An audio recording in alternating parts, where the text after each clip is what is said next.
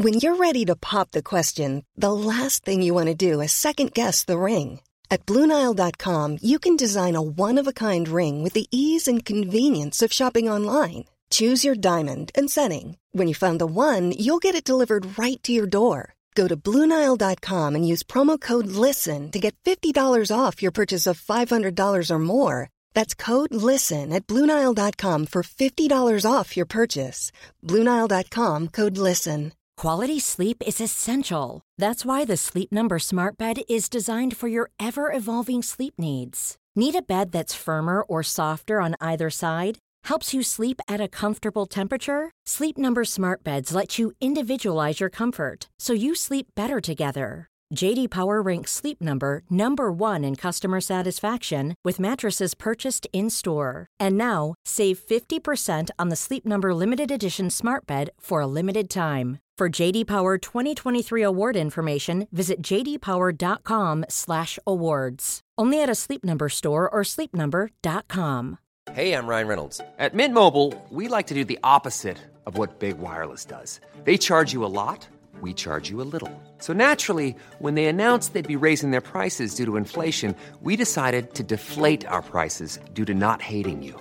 That's right. We're cutting the price of Mint Unlimited from $30 a month to just $15 a month. Give it a try at mintmobile.com slash switch. $45 upfront for three months plus taxes and fees. Promote for new customers for limited time. Unlimited more than 40 gigabytes per month. Slows. Full terms at mintmobile.com. Welcome back to another episode of the How I Quit Alcohol podcast. For first time listeners, please be aware that not all of the conversations within this podcast are suitable for children. I'd also like to add a trigger warning that sometimes the conversations can get a little heavy. We may talk about things like sexual abuse, domestic violence, drug use, and alcohol use. And if you feel that that may trigger you, please do not tune in. Also, I'd like to add if you are a heavy daily drinker, please seek the help of a medical practitioner before quitting alcohol. This podcast comes to you from beautiful Bundjalung country. Please kick back and enjoy, grab yourself your favourite alcohol free bevy, and if you haven't already, do a gal a favour, please subscribe, rate, and review this podcast. This podcast is proudly brought to you by Monday Distillery. Monday Distillery is a new age beverage company revolutionising the way we look at having a night out with friends. They make sophisticated, non alcoholic beverages that are sugar free and full of social graces. Now you can enjoy a good time, love what you drink, and love yourself the next day too. Stay high in spirits, keep a clear mind. Cheers to Monday. Are you sick of feeling controlled by alcohol? Do you want to drink less? Do you wake up on a Sunday morning feeling really anxious and full of regret? I'm Danni Carr, and welcome to my podcast, How I Quit Alcohol.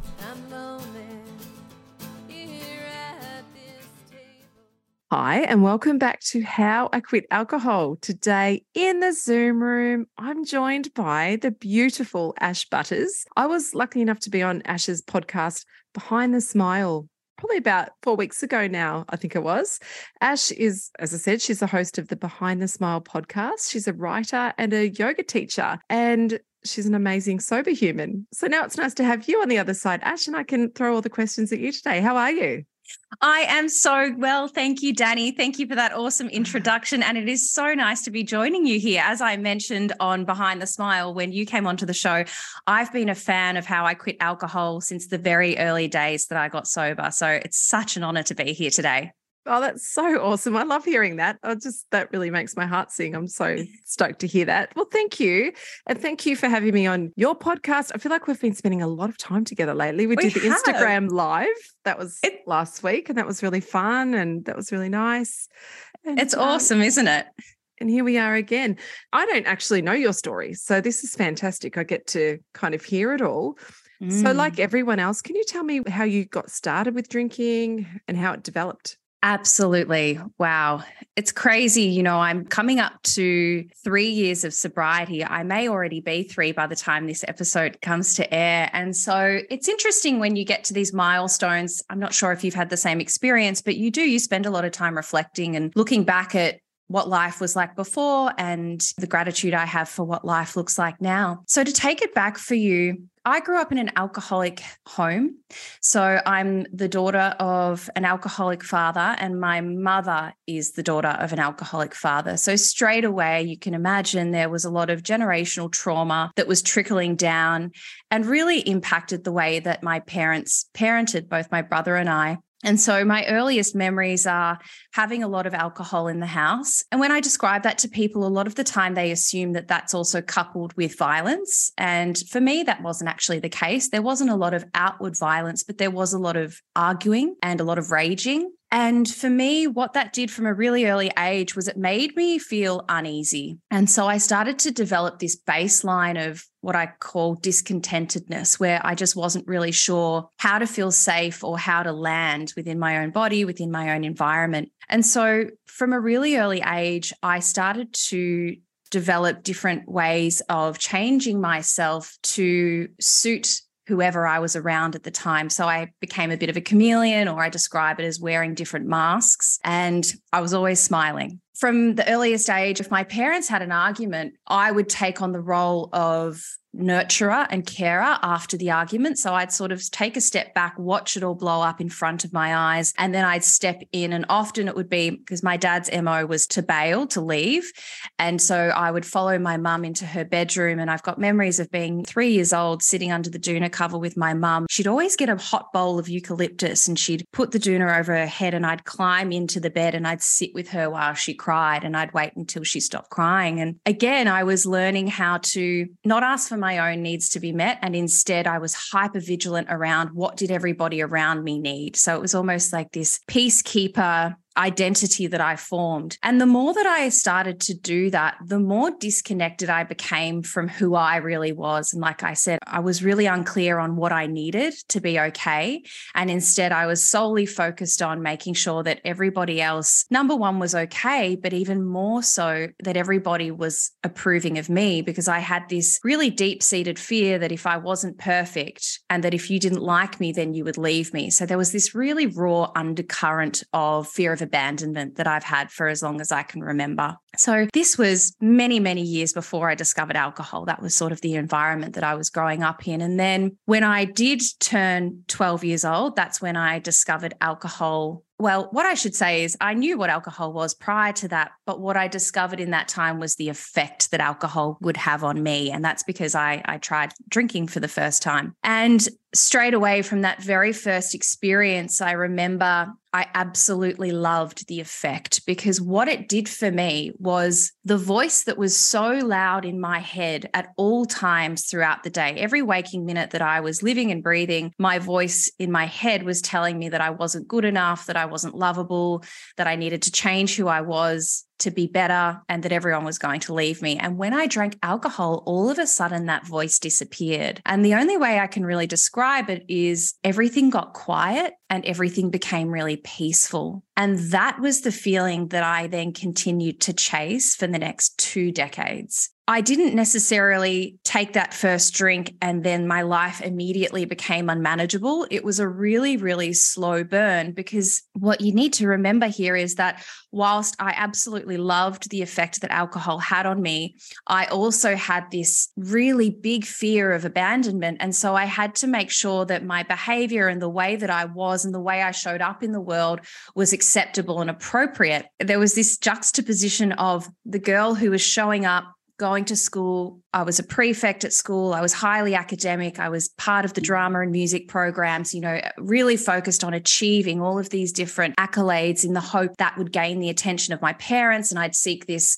approval that I'd always been craving. And then on the weekends, I'd be kissing boys, drinking alcohol, trying drugs, smoking cigarettes, doing all the things that I knew I wasn't meant to do. So I had this really perfectionistic identity. And then I also had this really rebellious identity. So there was never any congruency between the two. I was almost like split down the middle. And again, I keep going back to this idea of I was just felt so disconnected and I had no idea who I really was. This continued playing on for, as I said, a number of years. And for me, the progressive nature of this disease really snowballed within the last five years of my drinking. So I ended up after a string of failed relationships. And the way I describe it is I just kept blowing up my own life. There's this thing with how I am in the world. When things are going really well, I have this voice in my head that almost says to me, You don't deserve this.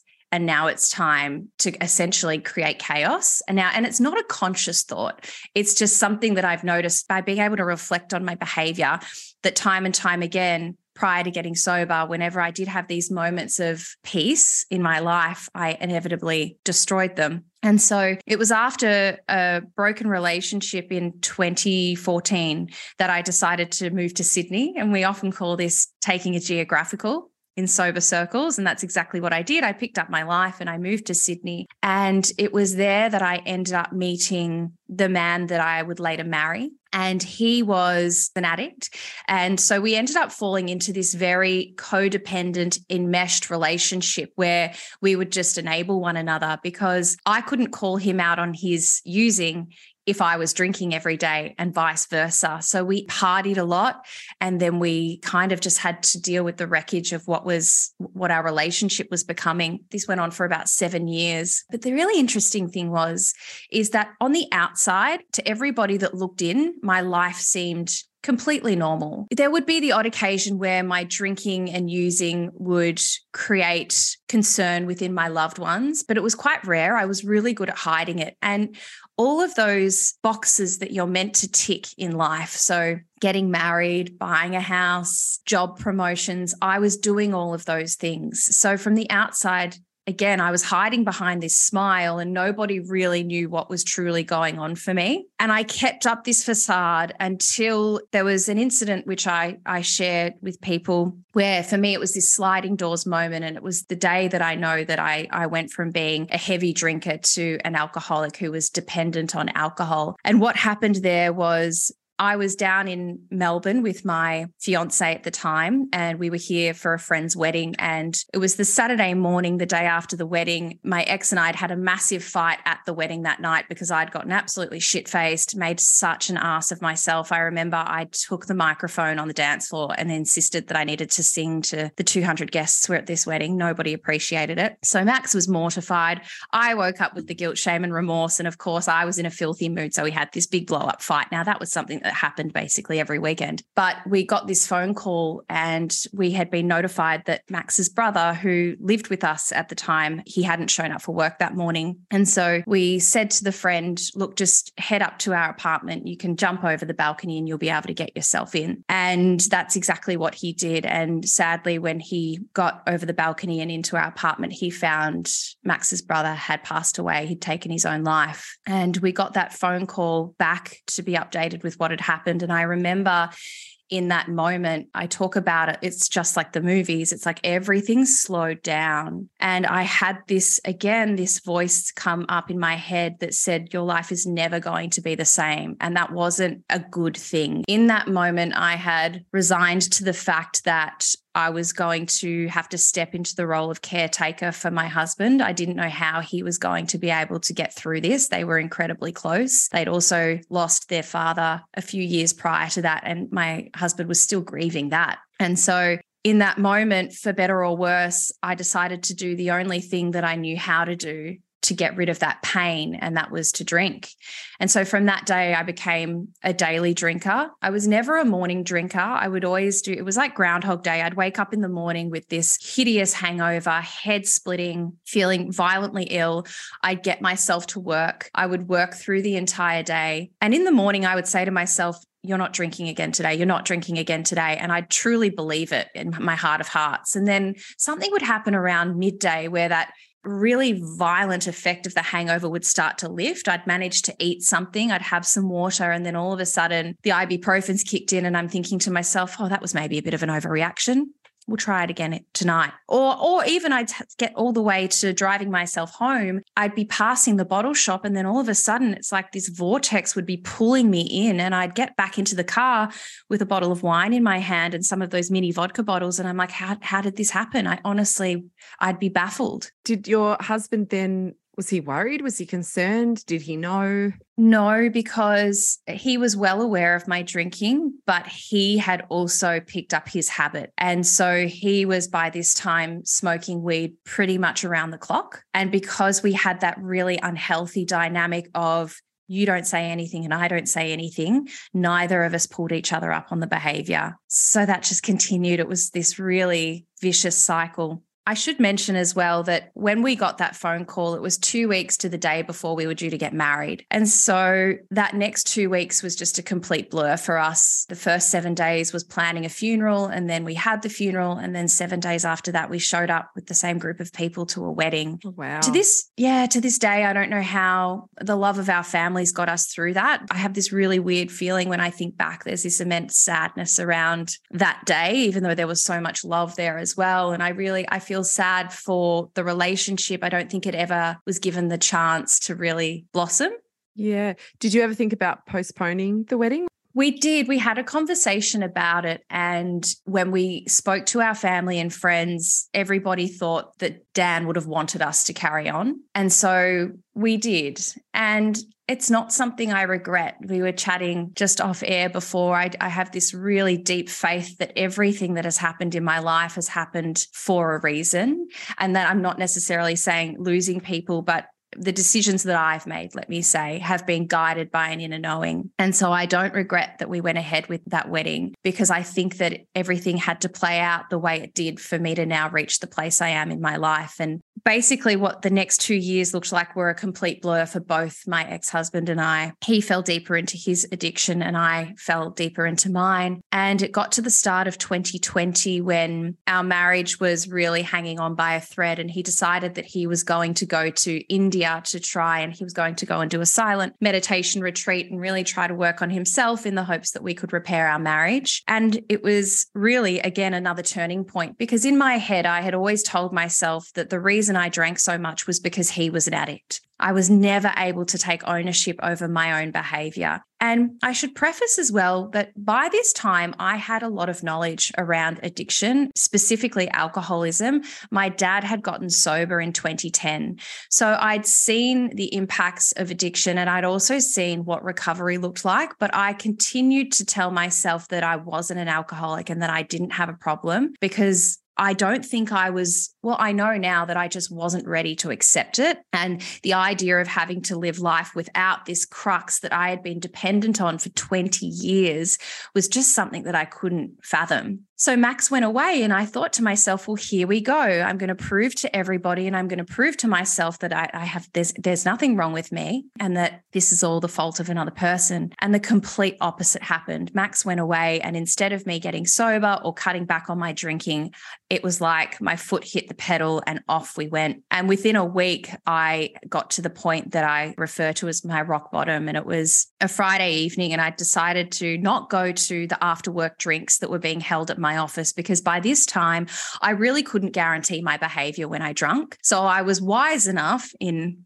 air quotes, to get myself home before I started drinking. So I was really drinking in secret by this point. And I happened to be down in Melbourne staying over the weekend and I was staying with my mum. And I said to my mum, Hey, mum, I'm just going to go out for one drink to meet up with a friend. And honestly, Danni, hand on heart, I thought it was going to be one drink. This was the problem. I always thought it would be one. But the reality was, the minute I had one, all bets were off. And so I went out for one drink. And sure enough, I got home the next morning at 8 a.m. And I remember walking through the door and seeing my mum's face. And it was just she was devastated. I think in that moment, she'd lost all hope. She didn't know what she could do anymore. And I can't describe the feeling other than I fell to my knees and I started crying. And the words that came out of my mouth were, I need help.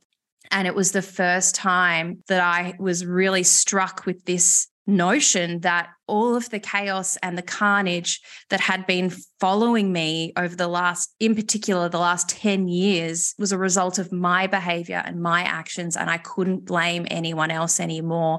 And I couldn't keep hurting the people that loved me. And so, really, that was that defining moment where I, I said, I, I need help. I can't do this. And that day, we contacted a rehab up in Sydney, which is where I was living. And seven days later, I checked into that rehab. That was the 24th of February 2020, and I haven't had a drink or a drug since. Wow, well done.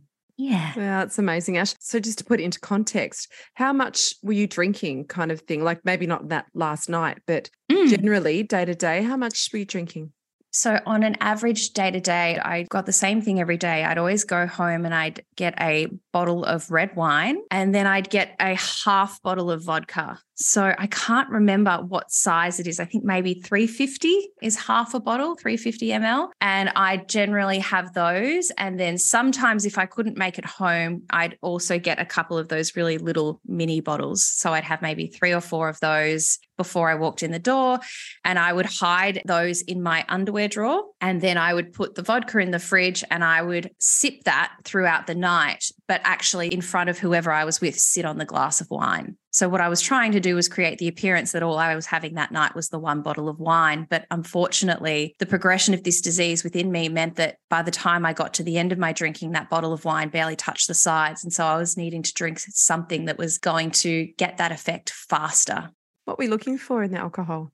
I was looking for that peace that I found in that mm. very first time I drank because I had never developed any emotional sobriety whatsoever. And what I mean by that is, you know, they say that you stop developing emotionally at the age you start drinking. So for me, that was 12 years old. So I wasn't able to sit in discomfort. I truly believed that those feelings were going to kill me. It was unbearable. And so what I'd learnt to do from such an early age was to take myself out of that feeling, that instant gratification when you take a drink or a drug, and then I don't have to deal with it. And then it would pass. And even despite the consequences that were starting to come up, the more I drank, I didn't know any other way. I didn't know there was another way. And so I kept going back to it that's the madness of it all, isn't it? That you wake up and there's the consequences there. And even though we see the consequences, we feel them, we're the ones feeling them, still we can't quite get ourselves to realize that it's this thing that's causing it, or we can't pull ourselves away from it.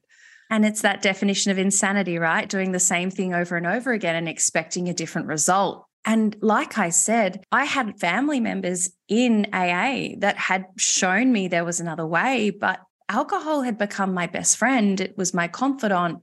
Often we hear this term terminal uniqueness. I kept telling myself that my situation was different and that it wouldn't work for me. There was this ignorance that I had because I hadn't even really given it a shot. I'd gone to a couple of AA meetings between 2010 and 2020. I'd say I'd gone to half a dozen meetings when I'd gotten to a point where I'd really blown my life up and I'd call my dad and I'd say, you know, dad, I need help. And he'd take me to a meeting, but I'd just sit there with almost this indifference. I just wasn't there to really hear the message. And I, I didn't. I didn't know that there was anything to do with steps, anything about getting a sponsor. I kind of just sat there, gritted my teeth for the hour, and then left and thought to myself, I know what I'll do. I'll just control my drinking better next time. Do you think if your dad hadn't have been in AA, you would have known that that was something that was available, even that it was a problem? Because you know where you said you went out all night. Like I went out all night lots of times, and then mm. never kind of thought, "Oh my god, I need help." What was it about? Oh, sorry, I'm loading you up with two questions here. What was it about that event that made you realize that you needed help? That's mm. the first part of the question. Then I'll ask you the second part of the question. sure thing. So the really interesting thing about that Friday night, it was the 14th of February 2020, was that it wasn't really different to any other big night that I'd had. You know, I didn't necessarily drink any more than normal or consume any more drugs than I normally would on a Friday night going out with a couple of friends. But it was the look on my mum's face when I walked in the door the next morning. I'd been dishonest with her about where I'd been. And in that moment, I just couldn't take it anymore. The shame was palpable. I honestly wanted the world to open up and swallow me whole. And I just couldn't keep doing that because if you remember, in 2014, I moved to Sydney. And what that meant was that a lot of my behavior wasn't visible to my close friends and family. And so I was able to get away from it. And the other thing I know to be true is that by the time I'd gotten to that point in 2020, I really didn't have any self love or self worth or self esteem left in me. And so, what that meant was I almost didn't really care that I was destroying my life but when I realized the impact it was having on those around me, it's almost like I got this jolt where it like woke me back up and I was like, hang on a minute, Ash, this isn't just about you. Exactly. Yeah. When you realize it's not just about you, it's it's a bit of a it's a wake up call. I mean, obviously you were drinking a lot. What about drinking so much was kind of ruining your life? I mean, it's funny. I can only answer that question with hindsight because in the last three years, my life has changed beyond anything I could ever imagine. So while I was drinking, as I said, I was ticking all of those life's boxes. So it was actually really difficult for me to have that sign that I needed to stop. And the other thing about my drinking, which I'm sure a lot of heavy drinkers can relate to, is that I surrounded myself with people who drank and drugged like me. So I really didn't have anybody telling me that my behavior was out of line or calling me out on my bullshit because we were kind of all doing the same thing. It was really normal to drink the amount I was drinking and get a bag or two over the weekend. But my insides were starting to get blacker and blacker. And I couldn't put my finger on it at the time, but it's almost like whatever light I had, it was this candle and it was slowly going out. And I was just starting to feel less and less like a person. I was just becoming almost like this physical body moving through the earth, but I was soulless. It was a really scary place to be. And I felt really empty inside it's like being controlled by something else. So it's like you are just this kind of robot cruising along, mm. and alcohol's taking control over the body, over the mind, over the soul, That's over right. everything. So here's the second part of my question. So to be surrounded by people that are in the same kind of situation and they're doing the same thing, mm. that's how we normalize what's going on. Do you think if your dad hadn't have been in recovery that you may not have seen that? Because obviously he's giving you a kind of a beacon of light or a point of difference, I guess, to mm. everyone else that you were surrounded by. Absolutely. This is part of the reason I'm so passionate about sharing stories of people in recovery. And I know you feel the same way because despite the fact that I had an immediate example of recovery, I still hadn't seen or met anyone that was like me. And so I found it really hard to find that reality or be able to conceptualize a life sober that I'd be happy in. So to go back to your question, I absolutely do think that my dad being in AA was guiding me to this path. I think that I was probably born an alcoholic and that I was on this trajectory to end up in the rooms of AA at one time in my life. It probably was looking to be more like around my mid 40s until that incident happened. It was that sliding doors moment where things fell into a pattern that I couldn't get out of and things started to unravel. Had that not happened, I think that I'd probably still be drinking today because I just couldn't get my head around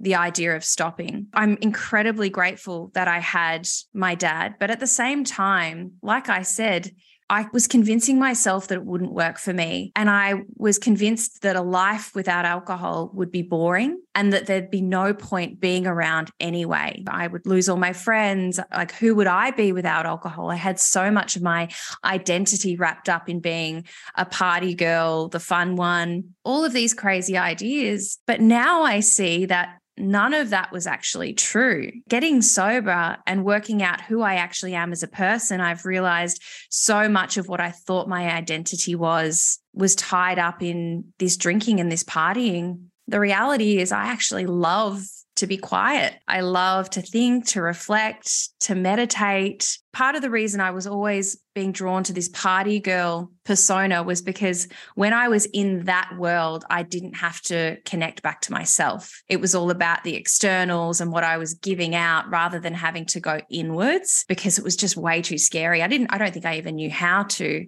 And now it's the complete opposite where I just, I prefer to spend a lot more time going in. And sure, like being social and catching up with friends is still really beautiful, but it certainly looks very different these days. Yeah. If that was your persona and your label that you'd created for yourself and the way that people saw you, how did that land with your friends? Mm. That also you said you were surrounded by those sort of people. So did you have to make new friends or did your old friends accept you as you were? So I've had the experience of both where I there are people in my life that I partied with that are no longer in my life. And that wasn't necessarily a decision that I made. It just naturally happened that they started to fall away. I'm so blessed that I've got a group of girlfriends that I've known since I was in primary school and they've stuck around. And they have seen me at my worst and they've seen me at my best and they're still there to this day. I may not necessarily be as close with everyone but but the relationships that I have maintained that have actually gone through, in particular, these last three years, as I've started to rediscover who I am, those relationships are blossoming and they're beautiful and they look so different today. So rather than us catching up over a glass of wine, we go for a walk along the beach or we go to practice yoga together and we're teaching each other how to be vulnerable and how to be honest. And I'm, it's, it's so, so powerful. And I, again, it was this false truth that I had around this idea that I wouldn't be able to maintain these relationships. But the reality has been that they've actually gotten so much better. Yes, I agree too. So, Lyndall Hunt, who's been on this podcast lots and she works with me as well in my challenge groups, we've known each other since grade six. So, all of our lives. And in the last few years, through her recovery and through me going sober and everything we're both learning, our relationship has really changed. And it's almost like a getting to know you all mm. over, all over again. Like we know each other's history, we know each other's ins and outs, but this way in which we relate to each other is very different, probably to how I relate to my other friends. It's respectful, it's gentle, it's very kind, mm. it's considerate. Mm. so beautiful, very different to how our relationship used to be. And it's, I, I love that, that your whole, someone you've known your whole life just because of the trajectory you're on could just change that relationship so much and you change the way in which you are with one another. It's yeah. Beautiful. And I think it's about finding out what works for each of your individual relationships. Like I have another friend of mine, he's an incredible human being. And we used to party a lot together when I lived in Sydney. And then I got sober. And part of that story of my sobriety is that I actually moved back to Melbourne. My marriage ended when I turned a year. They basically they tell you not to make any big decisions in your first 12 months. So at around 12 months sober, we made the decision to end that marriage and I moved back to Melbourne. And so I wasn't seeing that friend of mine as regularly. And it's taken us almost two and a half years to work out that sweet spot of how we work now. But we've found that, you know, we both don't love being on the phone for a really long period of time. So now we just get connect once or twice a year. We go away together for a few nights, and that's what works for us. And then I'll have another girlfriend who might live in Melbourne with a couple of kids. And so that relationship again needs to look different. So it's just about having these really open, clean lines of communication and being able to work that out as they come up, I think, rather than assuming that it needs to look a certain way or things can't change. Well, one of my best friends, Lisa, who actually got me started on this whole thing, I remember at the 12 month mark her saying, All right, well, that's that's done. Good.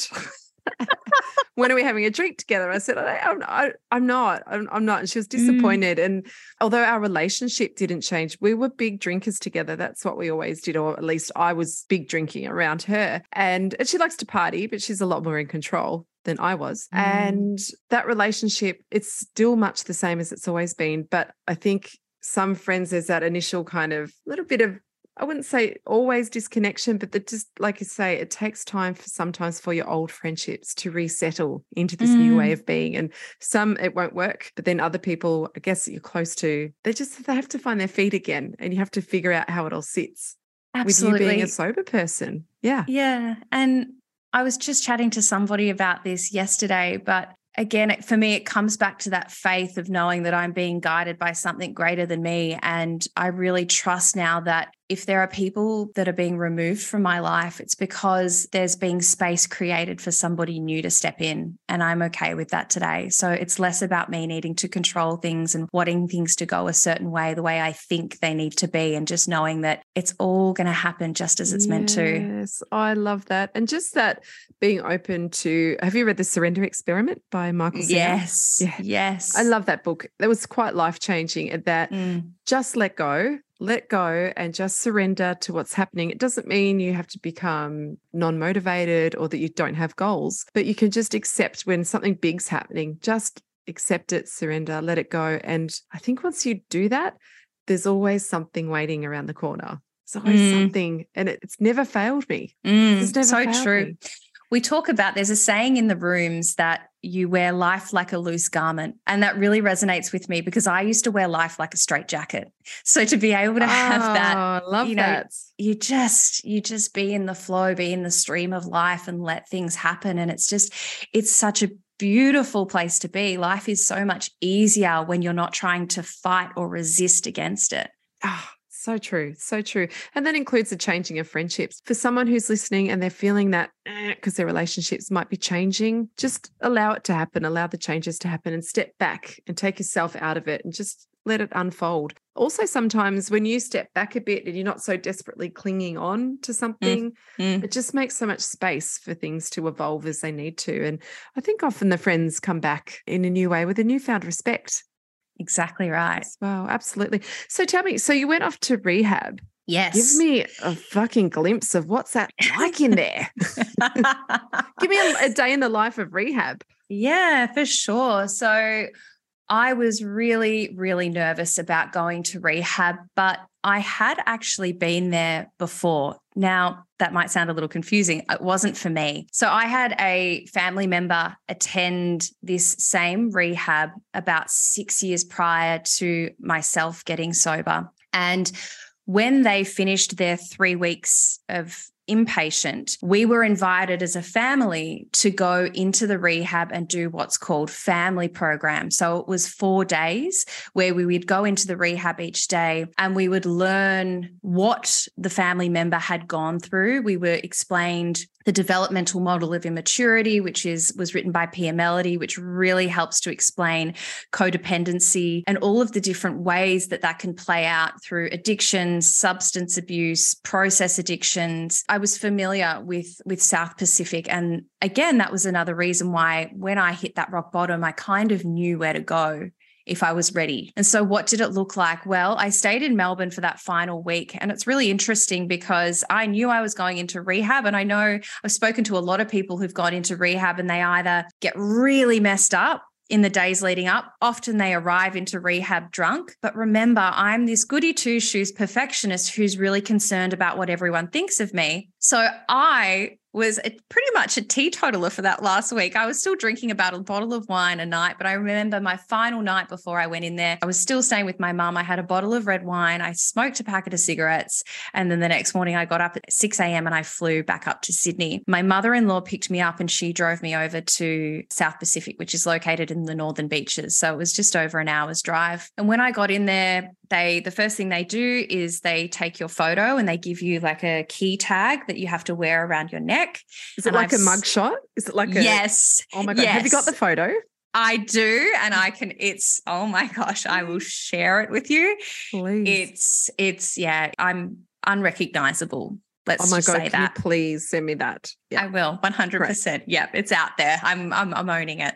And look, it's a really good reminder. If I ever think that going back there's a good idea, then I just need to take one look at this photo. Anyhow, so you get in there and they do your admission and then so South Pacific Private is a hospital. It's a psychiatric hospital. So when you go in there, they take you into one of the rooms. And this room that I was put into after they'd done all of my bloods and my vitals, they took me into this room right opposite the nurse's station. And you stay there, depending on what you're on, what you're coming off. You stay there for one, two, three nights. But I remember sitting there. I sat up on the hospital bed, which, as you know, they're not the most comfortable of things. And the nurse started to go through all of my belongings. And I was thinking to myself, what's going on here? And what I didn't realize at the time was they were looking for either A, concealed drugs and alcohol, or B, anything that I could use to self harm. So my hairdryer was taken away because that's got a long cord, nail clippers, any of that kind of stuff is removed. Wow. Now, this particular rehab, you're not allowed to smoke cigarettes either. So it was quite a vigilant process that they went through to check all of my belongings. And then I was basically, Can I ask a question? I have to ask Of- this. of course, Did they like cavity search you?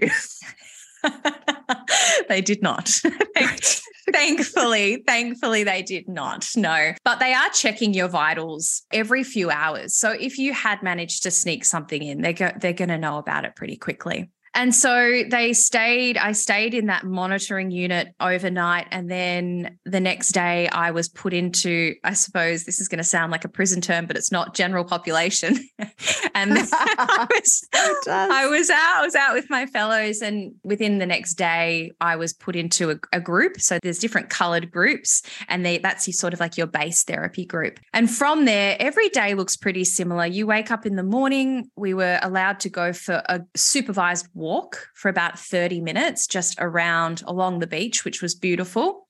And then we'd come back, we'd have breakfast, and then we'd go into there'd normally be a morning seminar, which would be on a different topic. So something like codependency or love addiction, really, really fascinating information. All of this knowledge that I was absorbing while I was there, it really laid the foundation for the recovery that I have today. And then you'd go into group therapy and you'd be in group therapy with around six other people and that's where you'd start to do the process of what's called a timeline. So, your timeline is where you look at your life from naught to 17 and you start to identify any key events that happened throughout your life. And this was a really, really big moment for me because I had come into rehab all smiles, You'll see the photo. I'm beaming from ear to ear because that was my default was to smile, to hide behind that smile, hence the name of the podcast. And so as a result of that, I actually thought I'd had a really charming upbringing. I didn't know that there'd been anything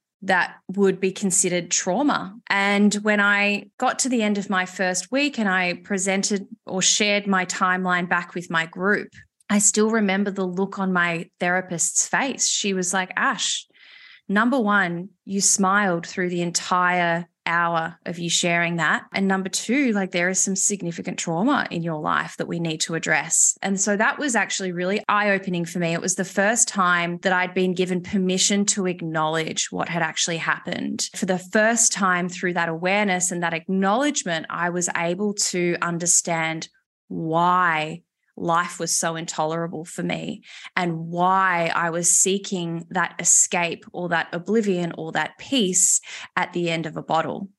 Are you so, able to give any examples just to share with the audience about how that may have looked or Yeah, of course. So it's a really interesting topic because trauma as you would know can come in many different facets and many different ideas and I had always thought to myself that I had never personally experienced any form of sexual assault. I'd never been physically beaten. Well, actually, I'm see uh, again. I'm minimizing. I'd had I had a, a, boyfriend that was violent, but I do I minimize these things, and to this day I still do that. But there were things like when my dad would say that he was going to come home and he didn't.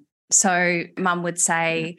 We'd be sitting at dinner on Friday night and I'd say, Where's dad? And she said, Well, he's gone out for lunch. We don't know when he's going to get home. Mm. Little things like that. There was an also an incident at my school when I was a performer and we were doing a dress rehearsal and it was the night before the show and one of the other children, or yeah, he was a child at the time, had come to the school with a knife and we'd all been locked in. And that was an incredibly terrifying experience. And at the time when that happened, I would have been about 15, I think. And I actually called my brother because my parents weren't around. I couldn't get onto them. And my brother, who was underage, got the keys from my dad's car and drove to the school to pick me up and took me home. And so all of these, there's so much complexity in all of that. Again, well, the fact of not being even able to get on to your parents when you're going through such a, a big ordeal. But what Gabor mm. Mate says, it's not necessarily the big T traumas that cause the disconnection or the trauma that goes on for a child. It's not what happens to the child, it's the internalization of that. So, mm. not being able to go to a parent, not feeling safe enough to express how they're feeling.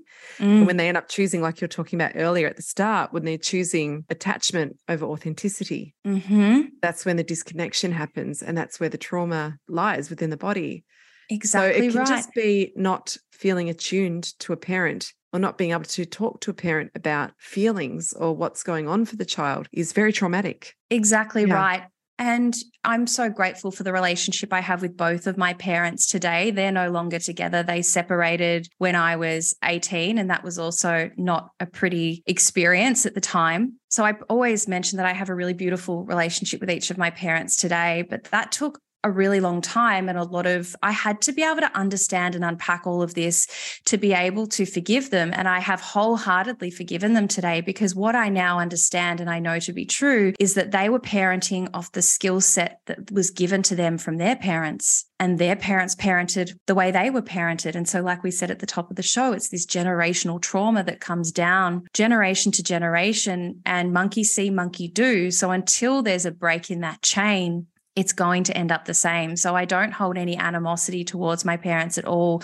I truly believe they were doing the best thing that they could do. But it was just such an eye opening experience. And to be explained this concept of codependency because what I now understand codependency to be is it's a result of growing up in a dysfunctional or less than nurturing environment. And I had truly believed that I couldn't possibly be codependent because I was anti dependent. Because the way I responded to my parents not being around much was to become really self sufficient and really self reliant. But that almost backfired because then I wouldn't let anyone close to me. So I was almost walled. I didn't have any concept of boundaries. I wouldn't let anyone in. And that became a really lonely, isolated place to be. But at the same time, I've got this chronic people pleasing going on because I need to make sure at all times that you like me and that you approve of me. So at the end of the day, if I can describe that feeling in one word, it was just this immense loneliness. Yeah, because I know some people think, oh, I don't want to go digging up the past. I don't want mm. to blame anyone. It's not about that. It's being, firstly, it's just being understood. Mm. Understanding yourself, having someone else witness you and say, hey, you've had a lot of trauma. Don't minimize what, you know, mm. happened to you. And having an addicted parent is very traumatic because you never know what you're going to get. Exactly it's very right. dysregulating for a child. Okay, so you had going back to rehab, day in the life of. Yeah. You're out there in general population and then in group therapy, and you, you you're sharing all your stuff. And what's it like? Also, what did you eat for breakfast? oh, that's a really good question. Gosh, what was the food like? So there was no sugar, no caffeine.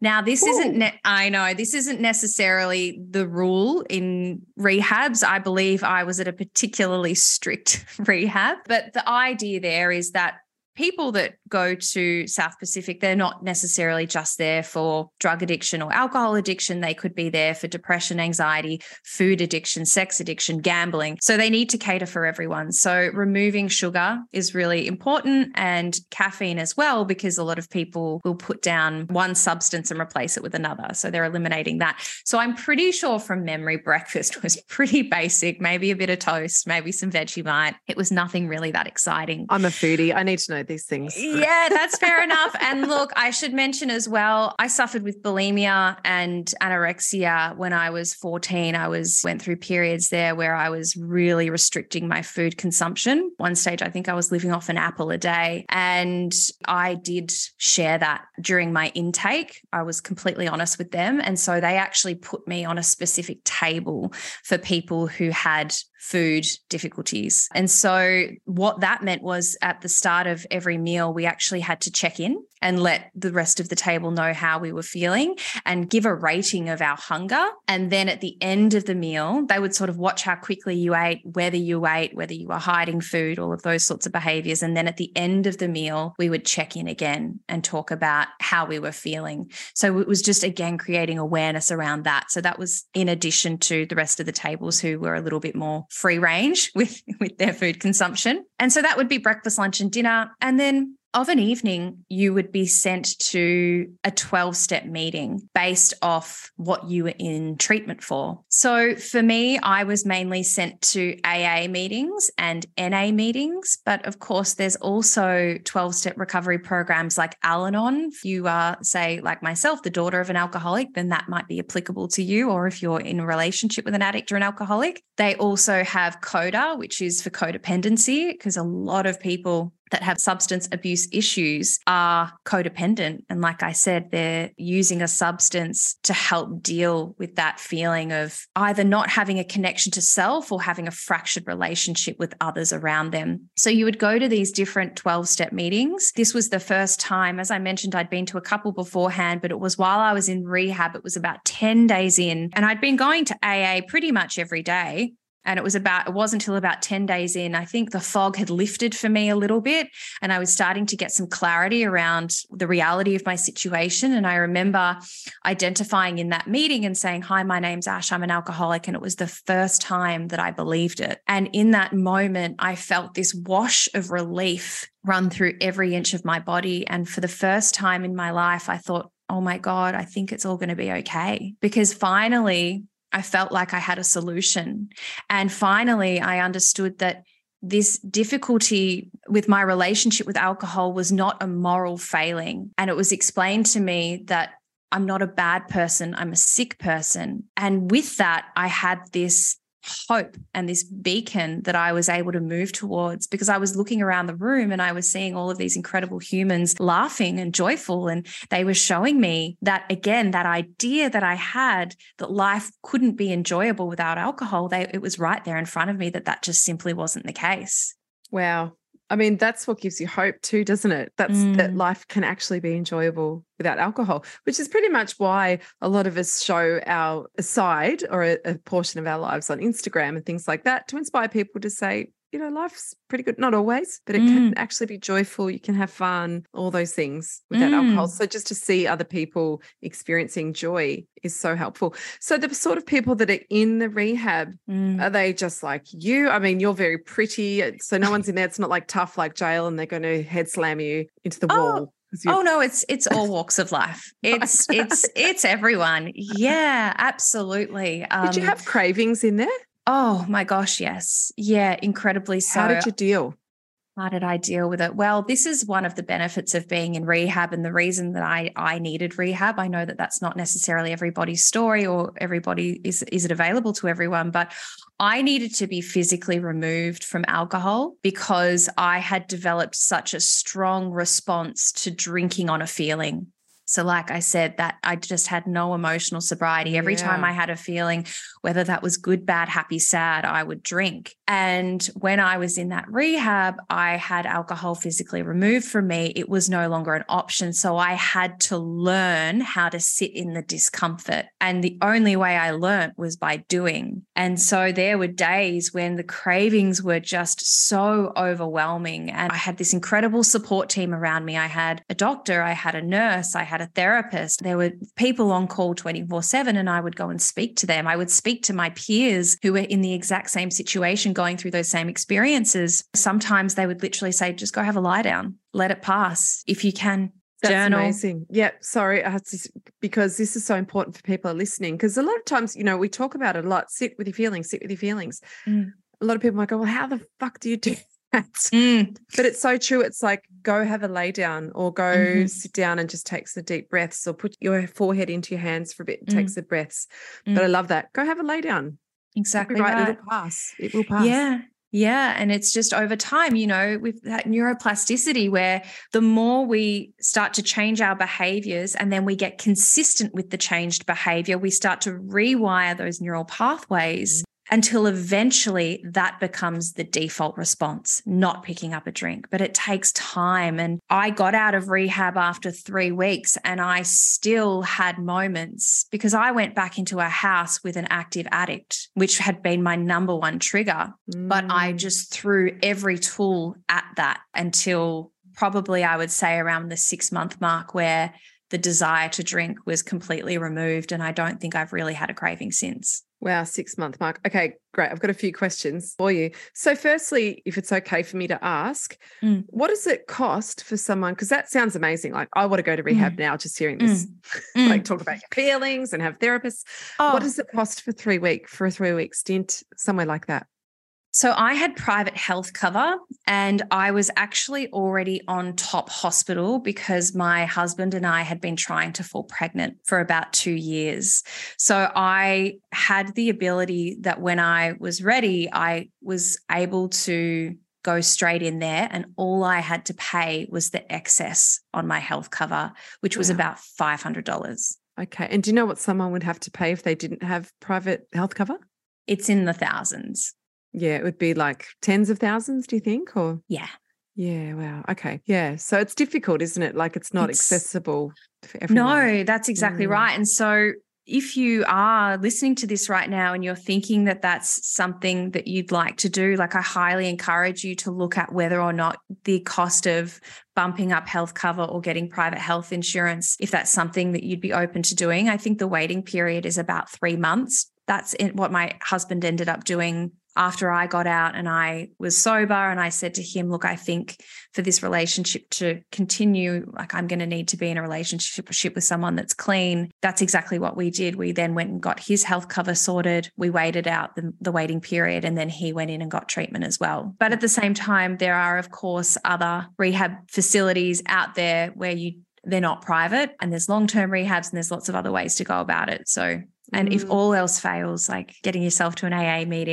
other ways to go about it. So and if all else fails, like getting yourself to an AA meeting, connecting with the sober online community, there are so many ways to step into this world. Mm-hmm. Yeah, absolutely. So, okay, we're sort of running low on time, but I do really want to ask you about life after rehab. So, mm. dealing with the triggers like with your husband, and how did you do life on the other side?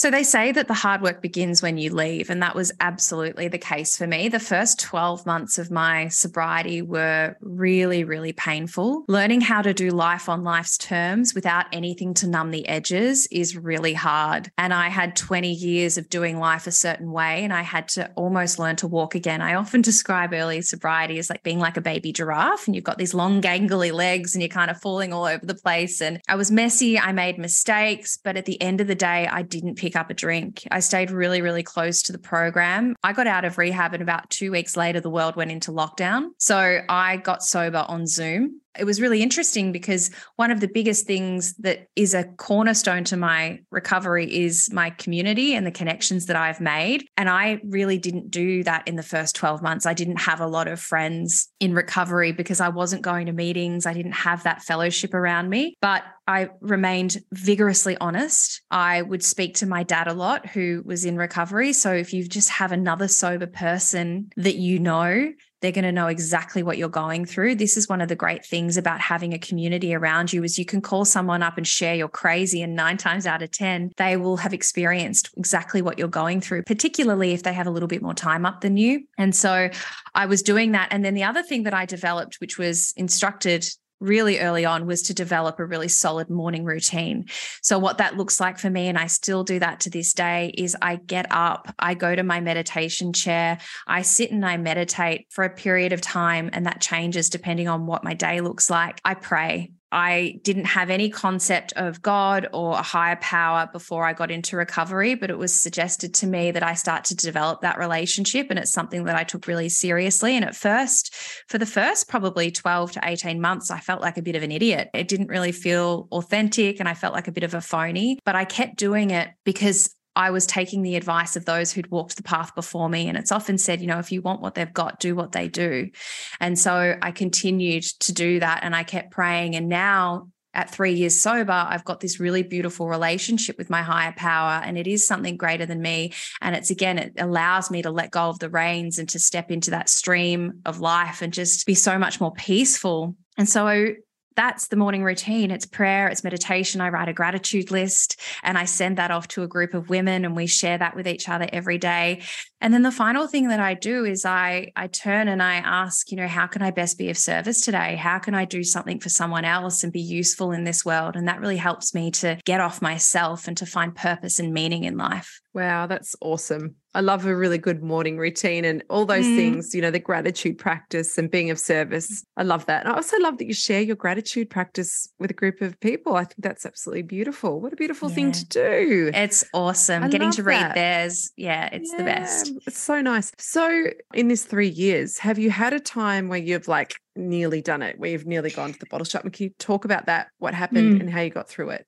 Yeah, this is a really great question. And I have a specific time that comes to mind. So at 11 months sober, it was January 2021, and I missed my brother's wedding. Now, the backstory to that is that I was living in Sydney. My brother, who was marrying one of my best friends in the whole world, they lived in Melbourne. And right before Christmas of 2021, the borders shut and I had a split decision of whether or not to get back down to Melbourne. And I assessed the situation and I thought, my marriage is literally falling apart here. I can't leave my husband a week before Christmas. I need to stay. And I was praying that the borders would reopen within a month so that I could get down. And long story short, we all know now that didn't happen. And so the day of the wedding was one of the most excruciatingly painful days of my life.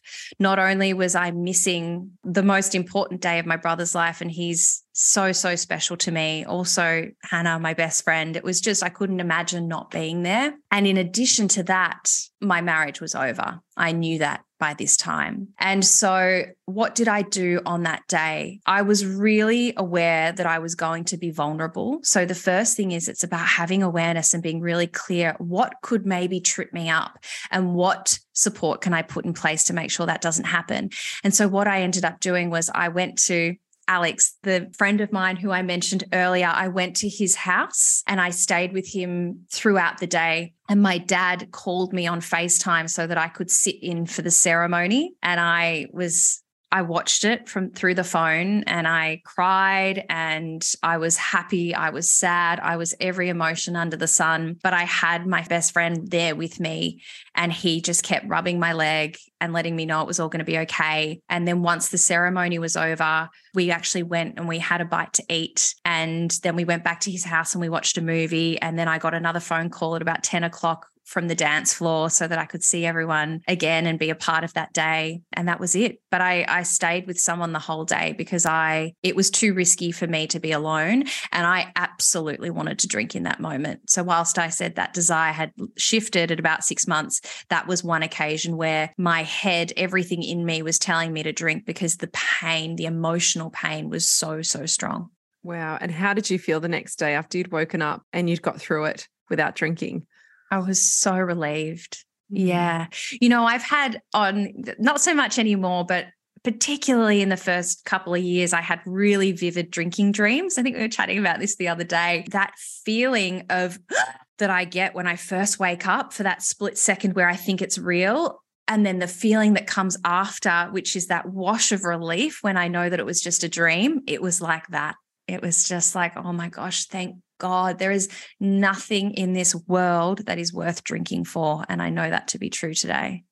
Wow, amazing, Ash. Thank you for sharing that story because I think it's really important for people to hear that sometimes we get rocked, but if mm. we can mm. just stay with it. And I love how you said that you made sure that you're with someone that day. So you mm. really you looked after yourself, you cared for your sobriety and you protected it.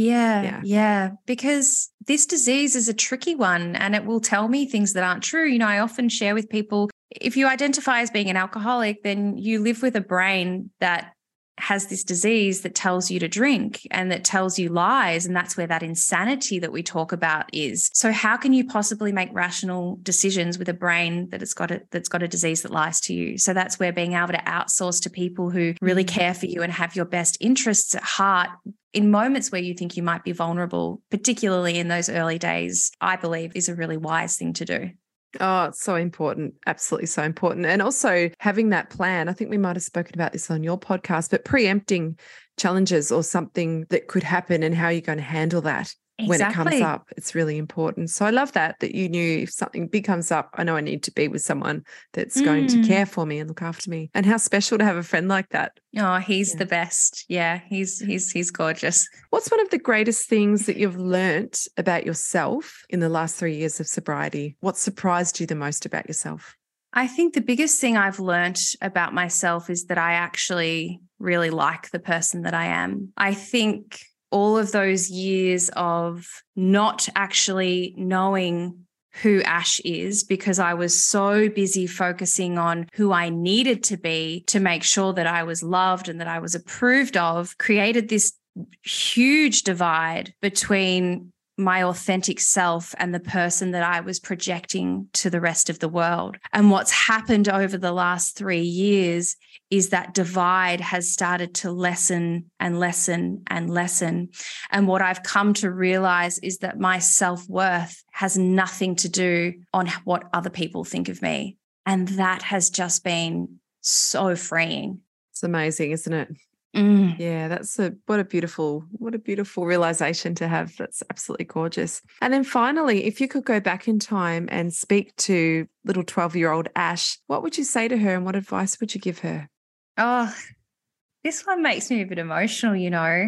On the one hand, like I said, I'm I'm actually grateful for every single part of my story because I truly believe that I needed to go through absolutely everything to be where I'm at today. But if I could go back and speak to her, which I've actually done many times now through somatic therapy and more intensive work, but just telling her that those core beliefs that I had convinced myself were the truth, like I'm unlovable, I'm unworthy, I'm not good enough, I would tell her that they are simply untrue.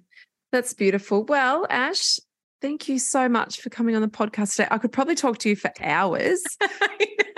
I've got a coaching call starting at, at 1.30, so I'm like, oh no. But um, I, I could talk to you just on and on and on. It's just been an absolute honor and a pleasure to speak to you today and to hear your story. And I just really thank you for for being here. Oh, it's been such a joy. Thank you so, so much for having me, Danni. Thank you so much. And if anyone wants to check out Ash, check out her podcast. It's called Behind the Smile. It's available where all good podcasts live. And if anyone wanted to contact you via is it Instagram? Is that the best way, Ash? Absolutely. Instagram at Ash Butters. I've also got my website, ashbutterss.com. That's two S's on Butters, mm-hmm. uh, where you can reach me there as well. Awesome. Amazing. And where are you teaching yoga? I am teaching yoga down in Melbourne. I'm at Core Plus Studios. I teach mm. across Port Melbourne, Cheltenham, and Brighton. Beautiful. Awesome. Well, I'd love to do a downward dog with you one day next time Sounds in New Melbourne. Amazing. We will make that happen for sure. Excellent. Thank you so much, Ash. I'll see you soon. Thanks, Danni. Bye. Bye.